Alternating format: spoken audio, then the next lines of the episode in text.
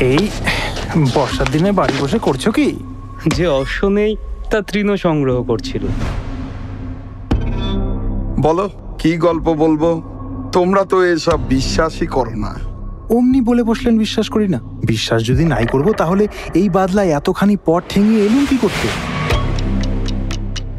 একবারের স্মৃতি এখনও ভুলতে পারিনি। আর কখনো ভুলতেও পারব না। সে এক ভয়াবহ কাহিনী হে। মনে হলেই না গায়ে কেমন কাঁটা দেয়। আয় এগিয়ে এসে বস। তোর কপালে তন্ত্র সাধনার চিহ্ন আছে কিন্তু অস্পষ্ট। আর কি দেখতে পাচ্ছেন সাধুজি? আর যা দেখতে পাচ্ছি তা খুব ভালো নয়। কীরকম? বছর খানেকের ভেতর তোর খুব বড় বিপদ আসছে।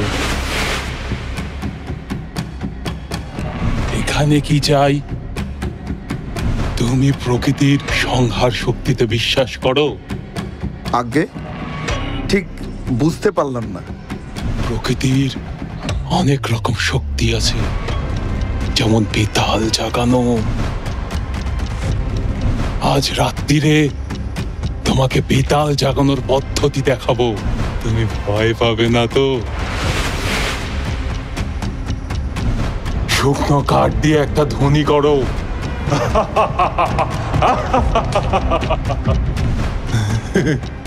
দেখলে ওই বেতাল